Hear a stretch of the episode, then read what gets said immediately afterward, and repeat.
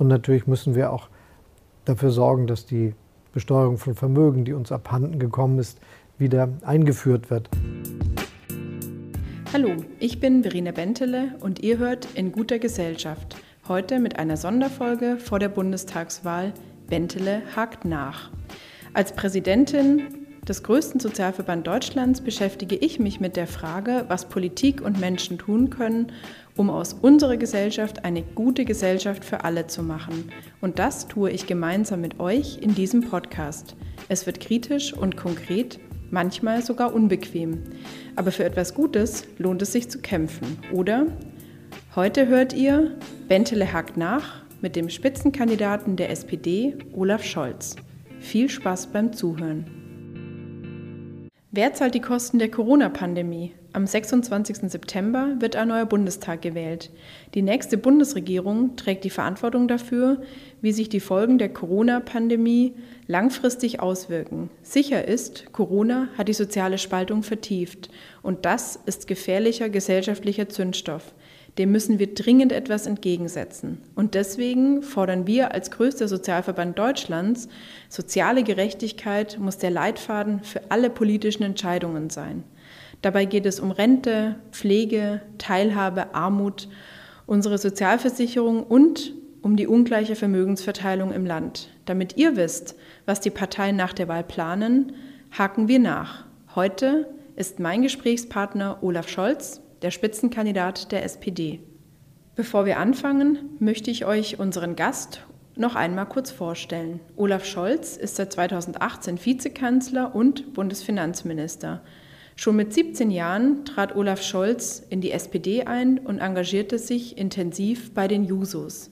Neben der Arbeit in der SPD arbeitete Olaf Scholz vor seiner Wahl in den Bundestag vor 23 Jahren als Fachanwalt für Arbeitsrecht. Olaf Scholz kennt die politische Landschaft in und auswendig, aus Sicht des Bundestages, aber auch aus landespolitischer Sicht als ehemaliger regierender Bürgermeister von Hamburg. Herzlich willkommen, Olaf Scholz, hier in der Linienstraße im Gebäude des Sozialverband VDK. Hallo. Hallo. Ja, wir wollen gleich loslegen. Im Wahlprogramm der SPD steht, dass die gerechte Verteilung von Einkommen und Vermögen eins der wichtigsten Themen ist. Wie konkret wollen Sie das umsetzen? Wir müssen erstmal dafür sorgen, dass mehr verdient wird. Es gibt einen ganz großen Sektor, in dem viele Bürgerinnen und Bürger unseres Landes sehr wenig verdienen. Ich habe ja die Forderung aufgestellt, dass es einen Mindestlohn geben soll von mindestens 12 Euro. Bei der Einführung des Mindestlohns 8,50 haben 4 Millionen Bürgerinnen und Bürger eine Gehaltserhöhung gekriegt. Und jetzt würden 10 Millionen Bürgerinnen und Bürger nochmal eine Gehaltserhöhung kriegen. Das zeigt, es gibt schon ganz schön viele, die nicht sehr viel verdienen für ihre Arbeit. Das Zweite ist, wir müssen für ein faires Steuersystem sorgen. Anders kann das gar nicht funktionieren. Deshalb bin ich dafür, dass kleine, mittlere und ganz ordentliche Einkommen entlastet werden. Aber diejenigen, die sehr, sehr viel verdienen, etwas mehr zahlen. Und natürlich müssen wir auch dafür sorgen, dass die Besteuerung von Vermögen, die uns abhanden gekommen ist, wieder eingeführt wird. Das ist ja merkwürdig gelaufen. Das Bundesverfassungsgericht hat mal gesagt, man darf nicht jemanden, der 5 Millionen in Immobilien hat, anders besteuern als jemanden, der 5 Millionen auf dem Sparbuch hat. Daraus ist gekommen, dass die Vermögensteuer verschwunden ist. Die Schweiz hat sie immer noch, warum nicht auch bei uns? Ja, also Sie waren vier Jahre jetzt der Finanzminister und sind es immer noch, ähm, zumindest bis Herbst. Und deswegen fangen wir jetzt auch gerne einfach mit den steuerpolitischen Fragen mal an. Wir haben ja durch die Corona-Pandemie sehr viele Ausgaben, Sonderausgaben, wir haben viele Schulden gemacht. Aber wie wollen Sie die Ausgaben, die weiter entstehen und die uns noch lange folgen werden, finanzieren? Durch Schulden, durch Steuererhöhungen, vielleicht auch durch eine Vermögensabgabe, die wir als VDK fordern. Was ist Ihr Plan? Mein Plan ist, dass wir aus dieser wirtschaftlichen Lage durch Wachstum wieder rauskommen. Deshalb war es auch richtig, so viel Geld einzusetzen. Und wenn wir die gegenwärtigen Zahlen sehen, dann deutet ja alles auf einen sehr guten Aufschwung hin. Besser sogar, als wir ihn gegenwärtig berechnen können. Und das hat auch schon mal geklappt, nachdem wir 2008, 2009 eine große Finanzkrise hatten.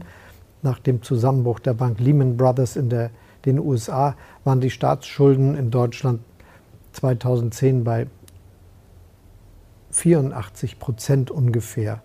Und das ist äh, etwas, was wir jetzt nicht erleben werden. Wir werden viel weniger Staatsschulden haben und werden genauso wie das letzte Mal in zehn Jahren wieder auf einen grünen Zweig kommen und alle Stabilitätskriterien erfüllen können, aber nur, wenn das mit dem Wachstum klappt. Deshalb war das notwendig, das so zu machen, wie ich gesagt habe. Und natürlich kann eine Sache nicht funktionieren. Wenn CDU, CSU jetzt zum Beispiel fordern Steuersenkung für Leute, die ein paar hunderttausend Euro im Jahr verdienen und für Unternehmen, die sehr große Gewinne machen, dann geht das nicht auf. Die 30 Milliarden, die haben wir nicht über. Okay, also wer soll zu Kass gebeten werden? Für wen wollen Sie die Steuern konkret erhöhen? Wenn Sie das nochmal erklären können, wäre ich dankbar. Mein Ziel ist ja schon in der ersten Frage diskutiert worden von mir. Das ist, dass wir für eine Entlastung kleiner, mittlerer Einkommen, für normale Einkommen sorgen und dass dann diejenigen, die so wie ich ein paar hunderttausend Euro verdienen, in meinem Fall sind es 200.000 als Bundesminister im Jahr, mehr Steuern zahlen. Das finde ich gerecht und das ist auch in Ordnung. Das brauchen wir nicht zur Finanzierung der Corona-Schulden. Das ist, geschieht durch Wachstum. Das brauchen wir, um hinzukriegen, dass wir ein gerechtes Steuersystem haben und dass Leute, die wenig verdienen und normal verdienen, etwas mehr vom Netto haben. Es gibt ja viele Möglichkeiten, wie der Staat noch an Geld kommen kann, um es mal etwas lapidar zu sagen. Und jetzt mal angenommen, Visionär, Sie werden Kanzler, wird dann Norbert Walter-Borjans Finanzminister und wenn er es würde, müssten dann die Steuerhinterzieher in der Republik richtig Angst haben und bange sein, dass das jetzt endlich ein Ende hat? Das mit dem Steuerhinterziehen muss ordentlich verfolgt werden und deshalb habe ich ja als Bundesminister noch einmal eine Tradition aufgegriffen, die Walter Borjans in seiner Zeit als nordrhein-westfälischer Finanzminister gut begonnen hat, nämlich CDs zu kaufen sodass diejenigen, die Steuern hinterzogen haben, sich fürchten müssen, dass wir ihnen doch auf die Schliche kommen. Und im Übrigen geht es darum, dass wir auch international Vereinbarungen treffen, die das schwierig machen, sein Geld in Steueroasen oder auf Steuerinseln zu packen. Deshalb haben wir viele, viele Vereinbarungen in der Vergangenheit abgeschlossen und jetzt will ich endgültig eine Vereinbarung durchsetzen über eine globale Mindestbesteuerung von Unternehmen. Das scheint zu klappen. Die Finanzminister der klassischen sieben großen Industriestaaten haben schon zugestimmt. Es soll jetzt auch bei der Organisation für wirtschaftliche Zusammenarbeit und bei den G20-Handelsnationen gelingen. Und das wäre ein richtiger Fortschritt für mehr Steuergerechtigkeit. Dann ist das Modell endgültig vorbei und wir können verhindern, dass es einen Steuersenkungswettbewerb zwischen den Staaten gibt, der dann dazu beiträgt, dass wir unsere Aufgaben nicht mehr erfüllen können. Diese globale Besteuerung der G7-Staaten sieht ja 15 Prozent ähm, Besteuerung vor. Der französische Finanzminister will allerdings mehr. Hat er Sie da an seiner Seite? Wir alle haben uns auch höhere Steuersätze vorstellen können, da ja die Steuern in unseren Ländern etwas höher sind. Aber man muss sagen, dadurch, dass es jetzt auf 15 Prozent hinausläuft, sind sowohl der französische Finanzminister als auch ich sehr glücklich, denn das ist mehr, als man am Anfang des Prozesses erwarten durfte und ein großer, großer Fortschritt.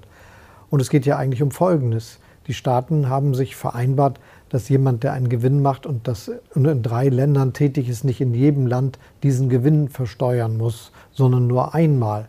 Daraus haben aber einige Trickser das Modell gemacht, dass sie in das Land gehen, wo am wenigsten Steuern verlangt werden, sodass dort, wo sie ihr Geld verdienen, niemand mehr das Gemeinwesen finanzieren kann. Und das muss zu Ende gehen. Mhm.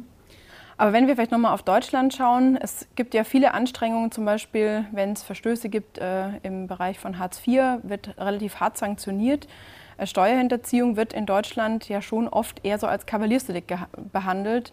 Wir haben im letzten Jahr allein 1,2 Milliarden Euro an Steuerhinterziehung wohl zu verbuchen. Was genau muss da passieren, damit das ein Ende hat? Und was ist vielleicht die letzten Jahre auch nicht passiert? Das, was wir an Zahlen kennen, auch die genannte, sind ja die aufgedeckten Taten, die deshalb bekannt sind und deshalb auch in der Summe benannt werden können. Und darum geht es auch zuallererst, dass wir dafür sorgen, dass die Länder, die für die Steuervollzug weitgehend zuständig sind und die Gemeinden das ordentlich machen. Und der Bund hilft dort, wo er eigene Kompetenzen hat. Da rüsten wir jetzt auch ordentlich auf mit Frauen und Männern, die zum Beispiel in Zentralbehörden wie bei dem Bundeszentralamt für Steuern arbeiten und mit ganz viel Digitalisierung und künstlicher Intelligenz, sodass wir erkennen können, was da los ist. Ein Mittel, das wir jetzt neu als Gesetz haben, ist grenzüberschreitende Steuergestaltung, uns von den Steuergestaltern anzeigen zu lassen. Das ist jetzt durchgesetzt. Ich wünschte mir das auch für Deutschland, dass wir ein Steuermodell erfindet, erstmal dem Finanzamt darüber Auskunft geben muss, sodass wir uns überlegen können, wie wir schnell die Gesetze ändern. Mhm. Wenn ich jetzt als VDK-Präsidentin äh, an Ihre Tür des Finanzministeriums klopfen würde und sagen würde, okay, wir wollen eine Vermögensabgabe für alle, die über eine Million Einkommen oder Vermögen haben, ausgenommen selbstgewohntes, bewohntes Wohneigentum, was würden Sie mir entgegnen? Dass ich für ein faires und gerechtes Steuersystem bin. Das habe ich ausgeführt, wie ich mir das vorstelle, den Steuertarif zu verändern. Und dass ich auch glaube, dass wir den Unfall korrigieren müssen, dass es in Deutschland keine Vermögensbesteuerung gibt und dass wir das wie die Schweiz auch wieder haben sollten. Vielen Dank. Das zum Thema Finanzierung. Eine weitere Forderung des Sozialverband VDK, wir fordern gute Bildung jetzt. Durch Corona haben viele Kinder extreme Bildungsverluste erlitten. Was wollen Sie tun, wenn Sie Kanzler sind, um diese Bildungsverluste auszugleichen, damit sich die nicht weiter durch die ganze Bildungs- und Erwerbsbiografie heutiger Kinder und Jugendlicher zieht? Eine, wie ich finde, ganz wichtige Frage, die mich auch sehr berührt, weil das ja nicht sein kann, dass die Maßnahmen, die wir ergreifen mussten, um die Gesundheit der Kinder und Jugendlichen, aber auch von uns allen zu schützen, dazu beitragen, dass die junge Generation einen Nachteil hat, den sie im Leben nicht wieder in Ordnung kriegen, also ausgleichen kann. Und deshalb habe ich mich sehr eingesetzt dafür, dass wir ein Corona-Aufholpaket auf den Weg bringen. Da geht es einmal um Geld, das wir den Ländern zur Verfügung stellen, damit sie Nachhilfe organisieren können, dass man lernt, was man nicht gelernt hat, nachträglich. Da geht es um Mathe, Deutsch, Englisch und so weiter. Eine Milliarde und die andere Milliarde aber dafür, dass die ganzen sozialen Folgen auch aufgearbeitet werden, dass beim Sport, in der Freizeit, bei Treffen mit Freundinnen und Freunden da was nachgeholt werden kann. Auch zum Beispiel durch die Möglichkeiten des freiwilligen sozialen Jahres und ähnlicher Wege, sich nach der Schule noch einmal umzuschauen in der Welt und etwas zu tun. Und das finde ich ist ganz, ganz wichtig und gehört zu den Dingen, die wir für die Zukunft machen müssen. Ansonsten setze ich mich sehr dafür ein, dass wir in Deutschland mehr Ganztagsangebote kriegen, dass wir digital gut erschlossene Schulen haben und dass auch die Gebäude einen besseren Zustand kriegen. Und damit das geht, haben wir gerade das Grundgesetz geändert in dieser Legislaturperiode. Das müssen wir in den nächsten Jahren nutzen, dass der Bund hilft, damit Länder und Gemeinden nicht alleine gelassen sind bei dieser Aufgabe. Für mich eine ganz interessante Sache ist natürlich das Thema Zusammenhang Elternhaus und Bildungschancen und Teilhabechancen von Kindern und Jugendlichen. Die haben schon vor Corona, hat es sehr eng zusammengehangen. Es ist in der Corona-Pandemie sicherlich noch intensiver geworden. Was ist genau Ihr Plan, um Kinderarmut in Deutschland endlich zu verhindern, zu reduzieren und irgendwann im besten Fall abzuschaffen? Das Wichtigste, was wir tun können, damit Kinder nicht arm sind, ist, dass wir dafür sorgen, dass ihre Eltern einen Job haben, dass sie Geld verdienen. Und deshalb bleibt das immer eine Aufgabe, um die wir uns sehr kümmern müssen. Das hat übrigens auch was zu tun mit dem Ausbau von Kinderbetreuungsmöglichkeiten. Denn wenn junge Familie, alleinerziehende Väter und Mütter nicht in der Lage sind, ordentlich ihrem Job so nachzugehen, wie sie es gerne wollen, weil sie keine Betreuungsmöglichkeit für ihre Kinder haben, ist das auch ein Problem. Und ansonsten müssen wir dafür sorgen, dass da mehr Geld ist in den Familien, wo das Geld sonst knapp ist. Ein Fortschritt haben wir in dieser Legislaturperiode erreicht mit den Verbesserungen beim Kindergeld und dem Kinderzuschlag, damit Familien aus dem Grundsicherungsbezug rauskommen. Und das wird sehr, sehr intensiv in Anspruch genommen. Aber aus meiner Sicht geht es darum, dass wir jetzt auch weitergehen. Und deshalb ist meine Vorstellung, die der SPD, ein neues Kindergeld, eine Kindergrundsicherung, die dafür Sorge trägt, dass man erstmal besser mit Geld ausgestattet ist, wenigstens 250 Euro pro Kind und dann einkommensabhängig noch mehr. Das soll eine neue Realität werden, neben den Betreuungsangeboten und der Infrastruktur, die für Kinder und Jugendliche aufgebaut wird. Die Idee ist jetzt nicht so ganz neu. Die SPD hat seit doch einigen Jahren das Familienministerium.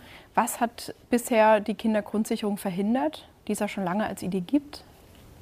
Das ist eine Idee, die schon lange existiert, die wir jetzt aber sehr genau ausgearbeitet haben.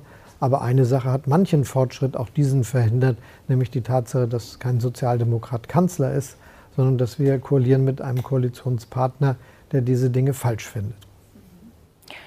Dankeschön. Unsere nächste Forderung, gute Pflege jetzt. Wir reden ja in der Corona-Pandemie immer über diejenigen, die besonders gelitten haben, die vielleicht auch in Anführungsstrichen zu den Verlierern gehören. Eine Gruppe, die neben den Kindern und Jugendlichen ebenfalls sehr gelitten hat, sind die Pflegebedürftigen und aber auch deren Angehörige. Es wird in der Debatte ja oft über die Pflege in Einrichtungen gesprochen, aber über 70 Prozent der Menschen werden zu Hause gepflegt. Und deswegen meine ganz wichtige Frage für unsere Mitglieder, wie wollen Sie die häusliche familiäre Pflege stärken und unterstützen? Wir müssen dafür Sorge tragen, dass diejenigen, die ihre Angehörigen pflegen, dabei besser unterstützt werden. Da gibt es jetzt ja bestimmte sehr wenig zusammenhängende Maßnahmen aus verschiedenen gesetzlich, auf verschiedenen gesetzlichen Grundlagen. Und das wollen wir gerne in ein zusammenpassendes Gesamtsystem überführen, bei dem es auch möglich ist, zum Beispiel Arbeitszeit zu reduzieren, damit man sich um die Angehörigen kümmern kann, wo es dann auch möglich ist, dass man dafür eine Unterstützung bekommt für den dringendsten Zeitraum, wo das erforderlich ist und wo wir das auch absichern, dass diese Reduzierungszeiten sich nicht negativ bei der Rente auswirken. Es wurde ja jüngst gerade eine Pflegereform verabschiedet, zu der wir sehr kritisch stehen. Wir sind natürlich dafür, dass Pflegekräfte besser verdienen, ganz klar. Aber wir sind überhaupt nicht dafür, dass die Pflegebedürftigen selbst, nämlich zu Hause, jetzt eben keinen Inflationsausgleich mehr kriegen und damit in irgendeiner Weise doch die Kosten für die Lohnsteigerungen mitfinanzieren. Wer soll Ihrer Meinung nach die Pflege zu Hause finanzieren? Erstmal ein guter Fortschritt, dass diejenigen, die Pflegeleistungen erbringen, jetzt besser bezahlt werden. Daran haben wir lange gearbeitet. Ich erinnere mich noch an meine Zeit als Arbeitsminister, wo ich den Pflegemindestlohn durchgesetzt habe. Das war ein ganz schwieriges Geschäft, wo ich auch viel mit den Kirchen und ihren und der Diakonie und der Caritas gesprochen und verhandelt habe. Dann haben wir versucht, einen Tarifvertrag für die Beschäftigten verbindlich zu machen, auch in den Betrieben, wo die Unternehmen nicht im Arbeitgeberverband und manche Arbeitnehmerinnen und Arbeitnehmer auch nicht in der Gewerkschaft sind. Das hat nicht geklappt, weil von den beiden kirchlichen Organisationen nicht genügend Unterstützung da war. Und deshalb haben wir jetzt im dritten Anlauf dafür gesorgt, dass besser gezahlt wird, indem Tarifverträge der Maßstab dafür sind, dass man mit der Pflegeversicherung abrechnen, abrechnen kann. Aber klar, es muss sichergestellt werden, dass die zu Pflegenden darunter nicht zu leiden haben. Und deshalb ist unsere Perspektive auch, dass wir in Richtung einer Vollversicherung marschieren und dass wir erstmal dafür Sorge tragen, dass diejenigen, die zum Beispiel äh, in den, die, die, die hohe Eigenbeiträge haben, da entlastet werden, dass Stück für Stück weniger wird. Aber die Perspektive ist da ganz klar. Und das wird nur gehen, wenn wir zwei Dinge hinkriegen. Das erste ist dafür Sorge tragen, dass die Pflegeversicherung eine Versicherung für alle Bürgerinnen und Bürger wird. Es gibt ja identische Leistungen von der gesetzlichen Pflegeversicherung und der privaten Pflegeversicherung, aber auf deren Konten sammelt sich unterschiedlich viel Geld. Und wenn man das verschränken würde, dann würde das dazu beitragen, dass wir sehr lange eine sehr gute erstklassige Pflege organisieren können, auch in dem ambulanten Bereich, auch mit den Dynamisierungsschritten, die da eben gefragt worden sind, ohne dass wir wirklich in finanzielle Probleme gerieten. Und gleichzeitig ist es so, dass wir natürlich richtig daran getan haben, jetzt das erste Mal einen aus Haushaltsmitteln finanzierten Steuerzuschuss zur Pflegeversicherung zu leisten. Okay, aber Sie wollen tatsächlich sich schon auf den Weg machen, die gesetzliche und die private Pflegeversicherung zusammenzulegen zu einer Pflegeversicherung, wie es vielleicht auch irgendwann mal im besten Fall, kommen wir gleich zu, bei einer Krankenversicherung für alle sein könnte. Die Bürgerversicherung im Bereich der Pflege ist äh, etwas, das wir ganz dringend anpacken müssen. Jetzt gab es gerade ein Urteil des Bundesarbeitsgerichts zum Thema Entlohnung der meist osteuropäischen ausländischen Haushalts- und Pflegekräfte. Das wird ja auch für die nächste Bundesregierung ein Megathema sein. Was sagen Sie denn jetzt unseren Mitgliedern, die vielleicht auch mit den Haushaltshilfen arbeiten und die sich jetzt gerade fragen, wie soll das in Gottes Namen weitergehen? Was kann da die nächste Bundesregierung, was wird sie, äh, wenn Sie sie führen würden, eben tun? Ein Urteil, das in der Tat dazu führt, dass es nicht mehr so weitergeht, wie wir uns in Deutschland eingerichtet haben, nämlich darauf zu setzen, dass so ein bisschen unter der Hand ein paar Lösungen gefunden werden, die nicht funktionieren, wenn alles nach den Regeln und Gesetzen, die wir haben in Deutschland, organisiert wird.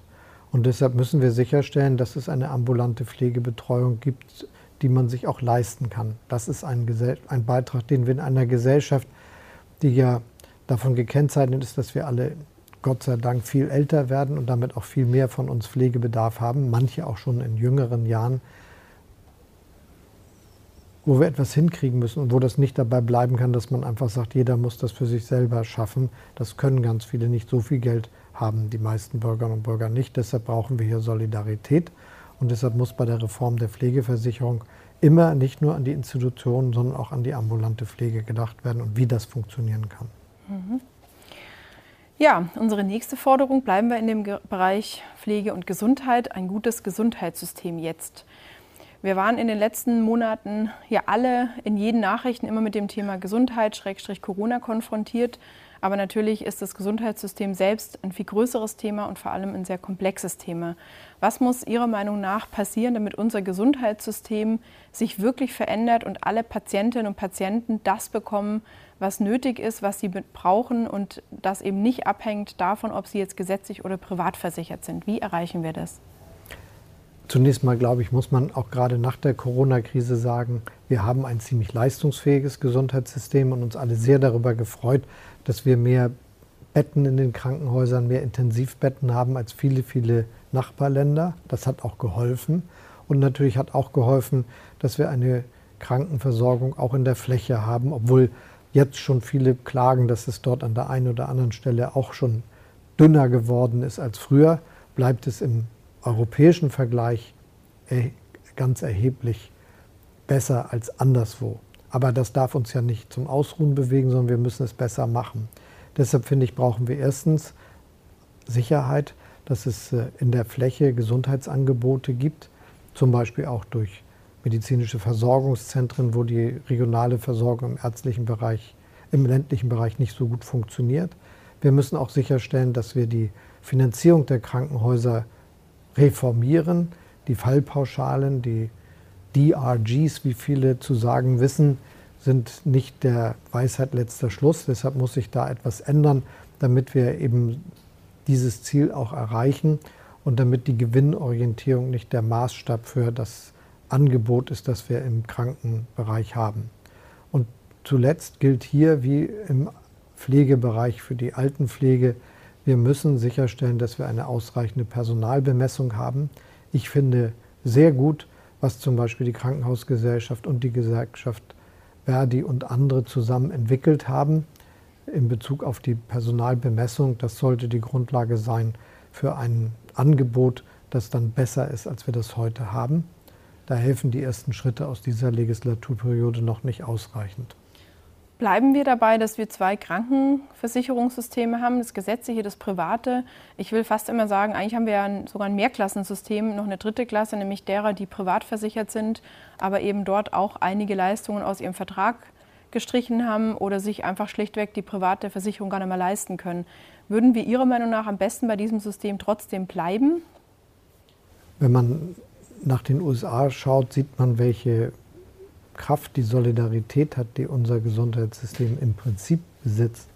Dort ist das Gesundheitssystem ziemlich teuer, aber es ist nicht in der Lage, alle Bürgerinnen und Bürger zu schützen. Und selbst wer zum Mittelstand gehört und ganz ordentlich verdient, muss sich vor bestimmten schweren Erkrankungen fürchten, weil seine Versicherung nicht reicht, diese Kosten zu tragen.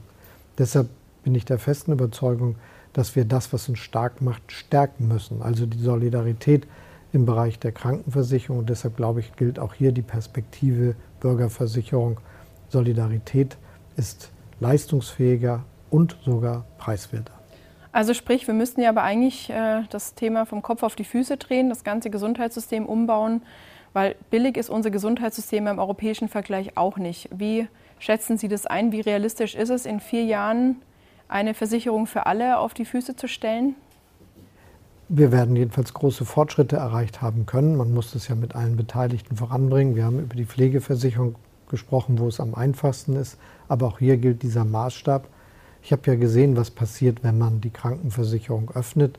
Als Hamburger Bürgermeister habe ich durchgesetzt, dass alle Beamten, die das wollen, sich in die Krankenversicherung melden können und dann einen Zuschuss bekommen zur Hälfte ihrer Versicherungskosten, wie Arbeitnehmerinnen und Arbeitnehmer auch. Das haben ganz schön viele von sich aus gemacht. Und das ist ja ein Zeichen dafür, dass es einen großen Wunsch gibt, dass wir die Dinge mehr zusammenführen. Also könnte das auch ein erster Schritt für die ganze Bundesrepublik sein, dass die Beamtinnen und Beamten endlich ein wirkliches Wahlrecht haben? Die brauchen ein wirkliches Wahlrecht und äh, Wir können das ja als Bund nur für den Bund regeln, aber das sollten wir tun und das würde, glaube ich, einen großen Schub auslösen. Ein Thema, das Sie vorher auch schon kurz angesprochen hatten, ist die Versorgung auf dem Land. Wir haben natürlich in Deutschland sehr viele Flächenländer, wo die medizinische Versorgung sagen wir mal, mal besser, mal schlechter ist, Regionen, wo sich Ärztinnen und Ärzte lieber ansiedeln, andere, wo es vielleicht schwieriger ist und generell Landärztinnen, Landärzte zu finden, ist schwierig und kleine Krankenhäuser sind oft A nicht so rentabel und machen B auch zum Teil Eingriffe, die sie eben vielleicht nicht so routiniert ausführen. Was wäre Ihre Vorstellung für das von vielen Menschen ja trotzdem geschätzte und geliebte kleine Krankenhaus in einer Kleinstadt? Was kann mit dem passieren? Wir brauchen auf alle Fälle eine gut ausgebaute Krankenhauslandschaft in Deutschland. Man muss auch berücksichtigen, welche Entfernungen viele Bürgerinnen und Bürger und auch die Krankenwagen zurücklegen müssen, wenn man das zu sehr ausdehnt. Und deshalb bekenne ich mich dazu, dass wir mit den Finanzierungsmöglichkeiten des Gesundheitswesens das hinbekommen. Ich sage jetzt aber auch, für die Finanzierung der Investitionen in den Krankenhäusern sind ja Länder und Gemeinden zuständig. Da könnten einige auch ein bisschen mehr dazu beitragen. Das wäre jedenfalls sehr wichtig, wenn das geschieht. Der Bund kann im Rahmen seiner Möglichkeiten helfen und hat es ja in der Vergangenheit auch da und dort schon getan. Dazu bekenne ich mich auch, dass das zukünftig weiter eine Rolle spielen muss. Ansonsten bin ich dafür, dass wir die Versorgung im ländlichen Raum auch sichern durch medizinische Versorgungszentren. Im Osten wüsste man genau, was mit einem Poliklinikum gemeint ist. Und äh, da ist also etwas, was man hinkriegen kann. Mhm. Ein Thema, das mich und viele unserer Mitglieder natürlich sehr umtreibt, ist die Barrierefreiheit in unserem Gesundheitssystem. Da gibt es ja sehr viele Diskussionen, ob Ärztinnen und Ärzte auch selbst dafür zuständig sind, ihre Leistung barrierefrei anzubieten. Für mich wäre die Antwort natürlich klar als VDK-Präsidentin. Aber was sollte man wirklich, was sollte passieren, dass unsere Gesundheitsversorgung wirklich barrierefrei ist, auch für Menschen, die einen Rollstuhl nutzen, für Menschen mit kognitiven Einschränkungen, die bisher wirklich große Schwierigkeiten haben, an der ärztlichen Versorgung teilzunehmen außerhalb des Krankenhauses? Wir müssen Barrierefreiheit zum Thema machen, auch bei der Gesundheitsversorgung, nicht nur da, wenn ich das ausdrücklich sagen darf. Und da brauchen wir einen richtigen Paradigmenwechsel. Ich erinnere mich noch, dass ich einmal, als ich in Hamburg Bürgermeister war, diskutiert habe, wie lange dauert es, bis alle öffentlichen S- und U-Bahn-Stationen umgebaut sind. Das war ein Plan für 100 Jahre. Ich habe gedacht, das dauert mir zu lange. Das war eine schwierige Operation die wir dann begonnen haben, die jetzt demnächst beendet sein wird, mit vielen, vielen Bahnhöfen. Woraus man schließen kann, erstens, man muss es als Thema wichtig finden, es müssen sich alle darum kümmern und man muss sofort anfangen mit Tempo, sonst wird man niemals fertig. Und aus meiner Sicht gilt das für das Gesundheitswesen unbedingt auch. Wir müssen Barrierefreiheit zum Maßstab machen und das ist für diese Angebote etwas, das wir von allen Anbietern verlangen können. Die müssen sich natürlich umstellen können. Manche werden auch Unterstützung brauchen. Aber als geregelte Vorschrift, das hinzukriegen, sollte es existieren und dann auch durchgesetzt werden. Ja, bleiben wir direkt bei dem Thema Barrierefreiheit. Unsere nächste Forderung, Barrieren beseitigen jetzt. Sie haben gerade gesagt, Barrierefreiheit muss ein Thema sein, aber ich habe dann im zweiten Teil der Antwort auch die Verpflichtung gehört, also stimmen Sie dem schon zu, dass Barrierefreiheit auch für private Anbieter von Dienstleistungen, Produkten eine gesetzliche Verpflichtung werden sollte, ihre Dienstleistungen, Produkte barrierefrei zur Verfügung zu stellen? Ich bin dafür, dass wir das vorschreiben mit entsprechenden Übergangsfristen, damit das alles realistisch durchgesetzt werden kann. Aber wenn man da genügend Pragmatismus an den Tag legt, wird das alles gehen. Nur dass wir das heute noch so haben, dass es ganz viele Angebote gibt, die nicht barrierefrei zugänglich sind. Das ist ein Problem, gilt übrigens für die Privaten wie auch für den Staat, denn dort sind ja auch nicht alle Angebote barrierefrei, weder in dem Sinne, dass man überall hinkommt, noch dass die digitalen Angebote barrierefrei ausgestaltet sind. Auch da müssen wir uns sputen, damit wir unsere eigenen Ziele, es bald umgestellt zu haben, schaffen. Es gibt ja sehr viele Bereiche, in denen wir noch an Barrieren stoßen. Also ich habe heute Morgen auf dem Weg zur U-Bahn mich wieder mit einem E-Scooter angelegt, der irgendwo abgelegt wurde. Ähm, es gibt nicht barrierefreie Restaurants, U-Bahnen, Busse. Sie haben es gerade angesprochen, dass es auch in Hamburg ein Thema war.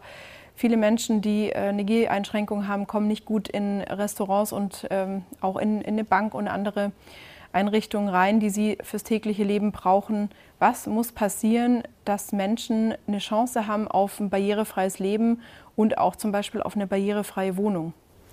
Was wir brauchen, sind Gesetze, Förderprogramme und eine Veränderung unserer Einstellung.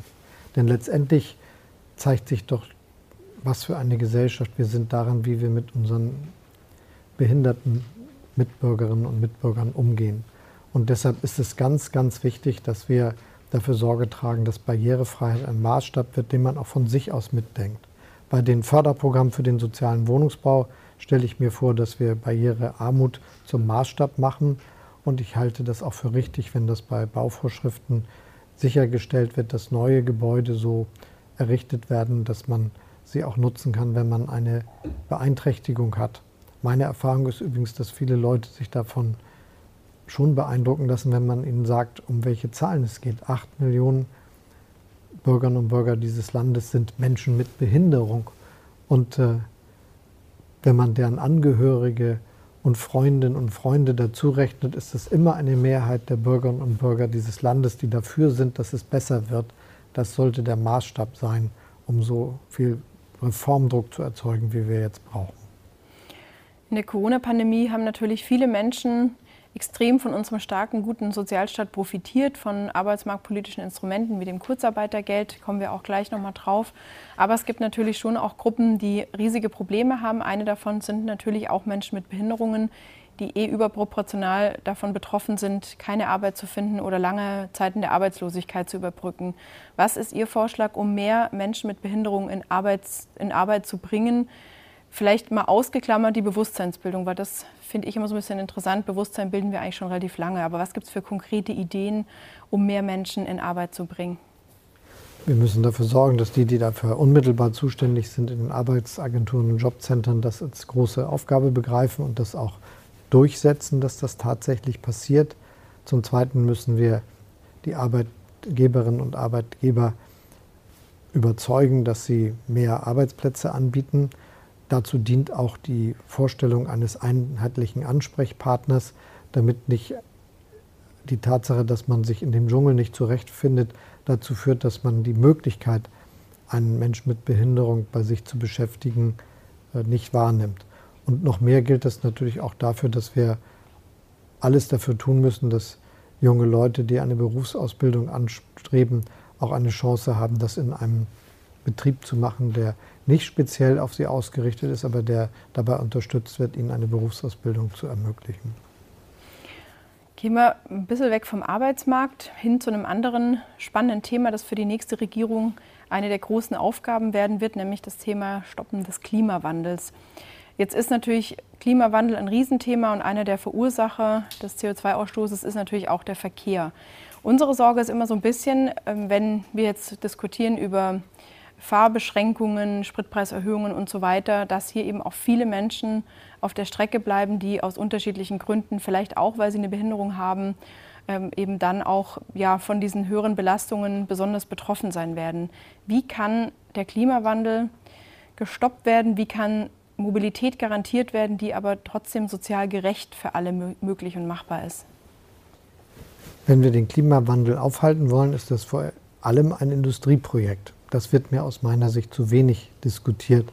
Denn tatsächlich werden die größten Erfolge in der Reduzierung von CO2-Emissionen dann gelingen, wenn wir es schaffen, dass Prozesse in der Industrie, die heute auf Kohle, Gas oder Stahl angewiesen sind, künftig Elektrizität oder Wasserstoff nutzen, was aber wiederum bedeutet, dass wir die Erzeugungskapazitäten und auch unsere Stromnetze und Wasserstoffnetze dramatisch ausbauen müssen und natürlich auch die Erzeugungskapazitäten für Wasserstoff aus erneuerbarer Energie. Das kann gelingen. Zeigt aber auch, dass die Frage, die jetzt so heiß diskutiert wird, müssen wir die Preise erhöhen für CO2-Nutzung, gar nicht die Hauptfrage ist, sondern eine Frage.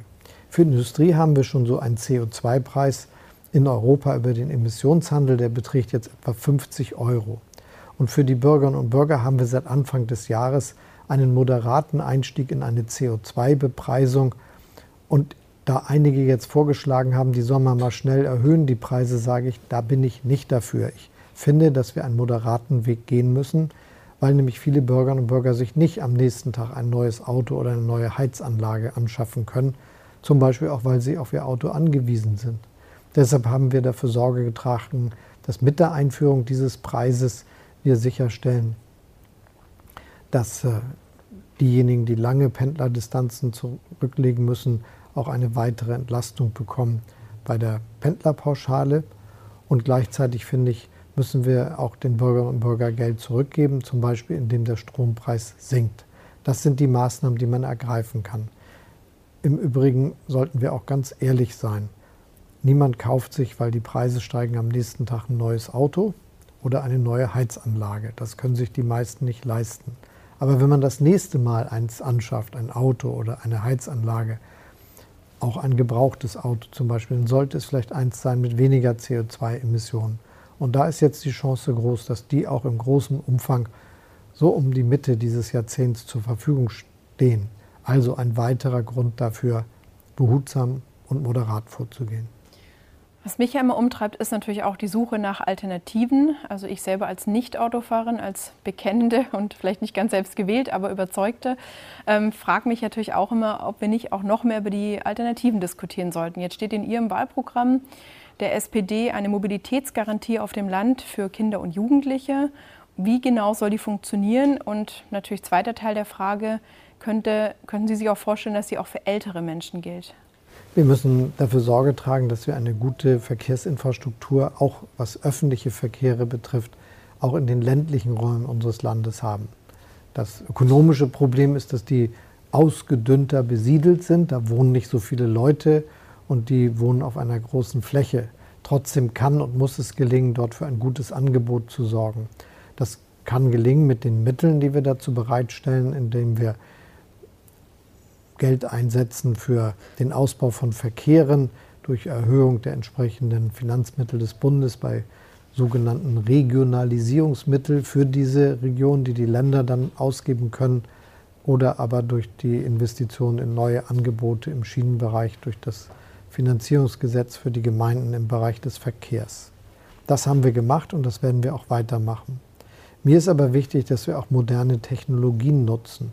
Also es werden jetzt die ersten Shuttle-Verkehre von Bussen ausprobiert, die teilweise autonom fahren. Und aus meiner Sicht liegt darin eine große Chance für den ländlichen Raum und für alle Bürgerinnen und Bürger, die in diesen auf gut ausgebaute öffentliche Verkehre angewiesen sind.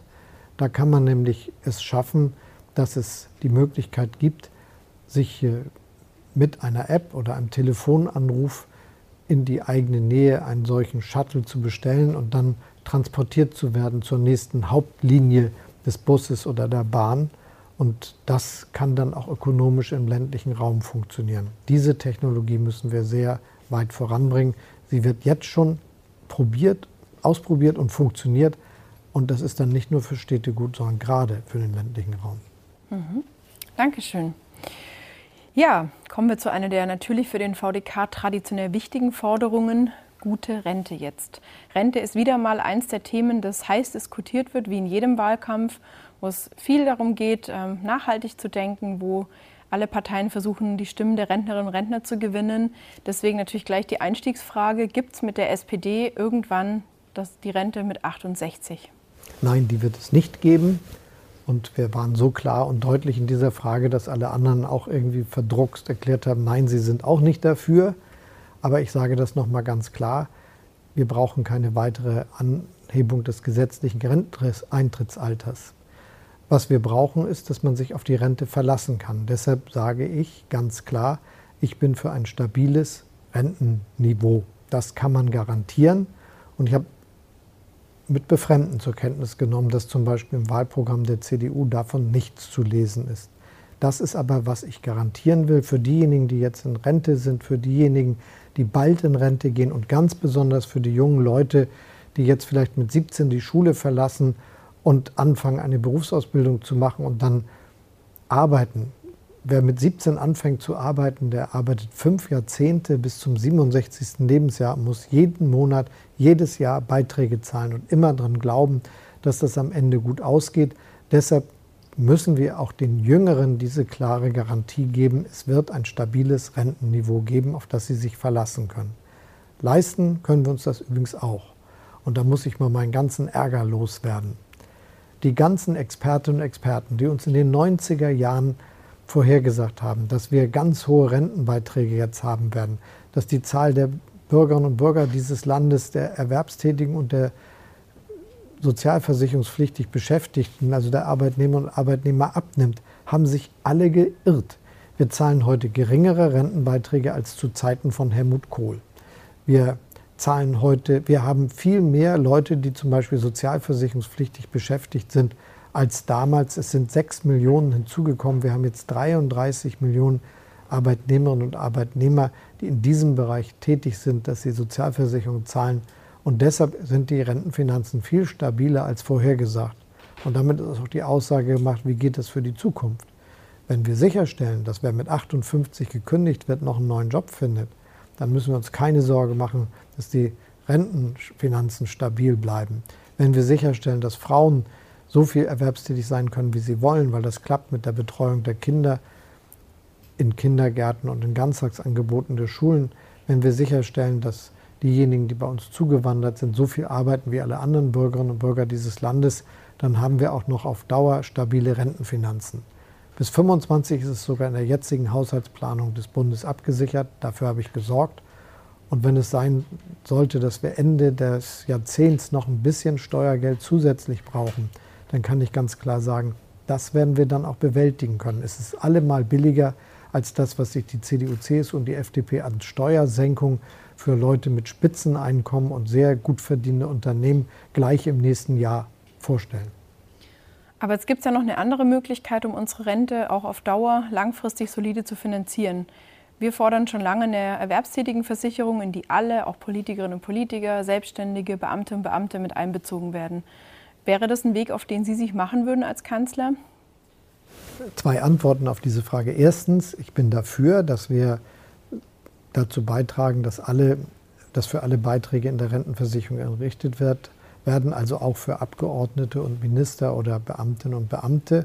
Übrigens will ich bei den Letzteren, weil da ja auch viele dabei sind, die es gar nicht so gut haben, sagen, ohne irgendeine Verschlechterung ihres Versorgungsniveaus im Alter. Das ist, glaube ich, eine klare Aussage, die alle Älteren dort verdient haben und diejenigen, die sich darauf verlassen haben, dass sie eine entsprechende Absicherung bekommen.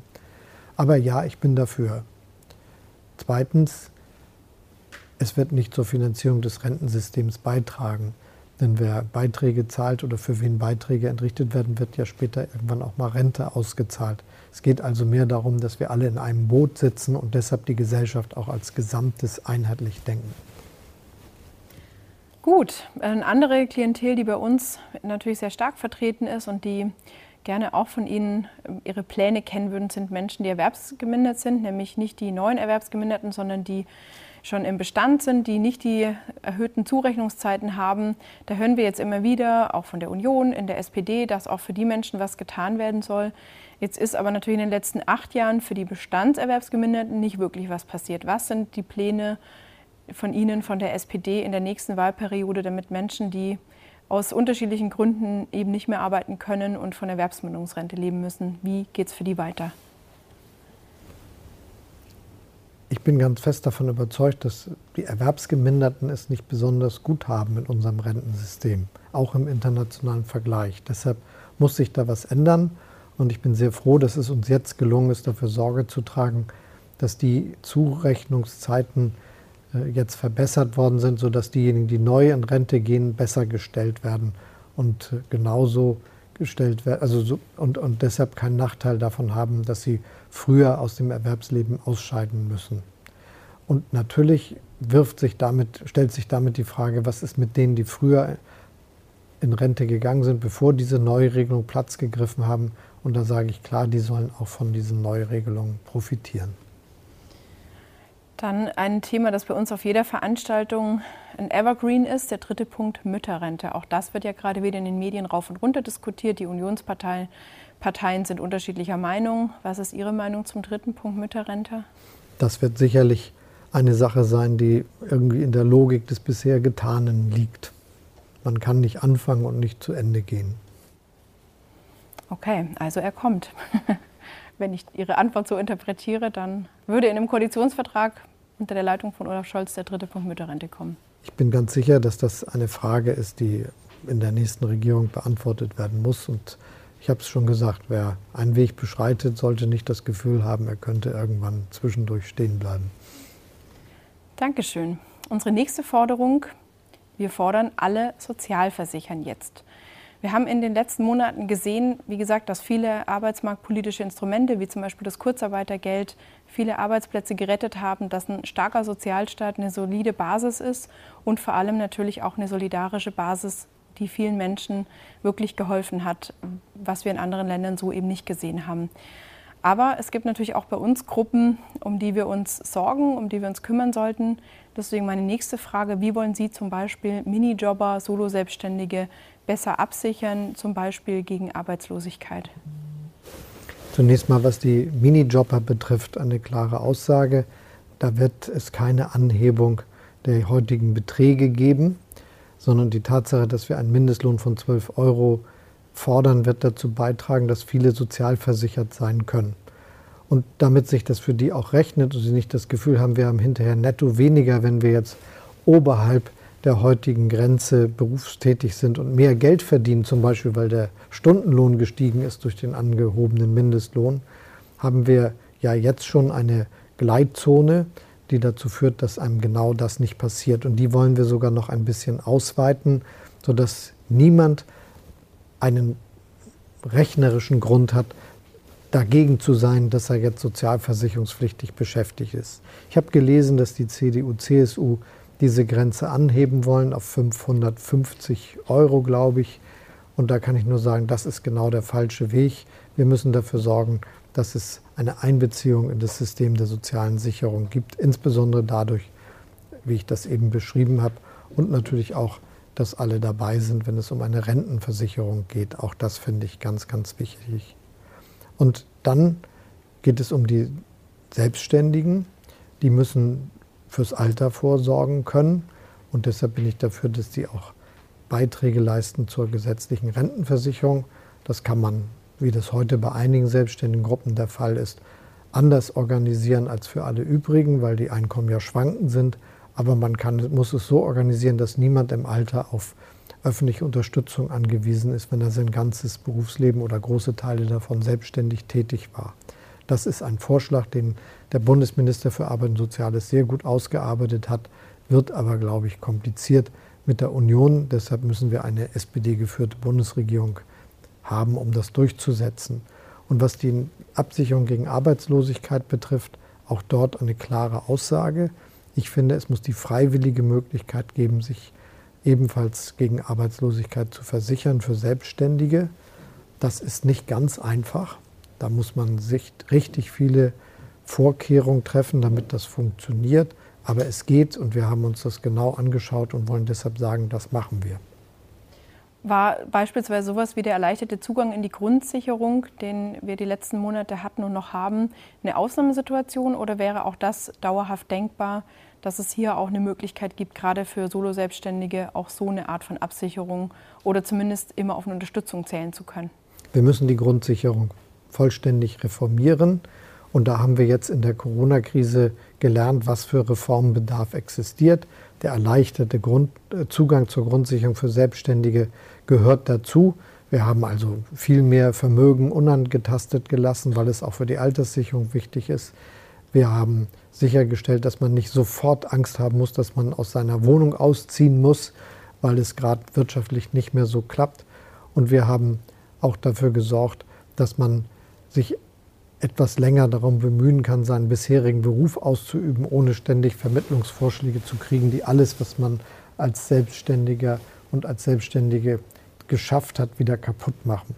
Das sind, glaube ich, gute Reformschritte, die auch dazu führen, dass unsere Vorstellung von einem Bürgergeld der Weg in die Zukunft ist anstelle der heutigen Grundsicherung. Warum nennen wir das so?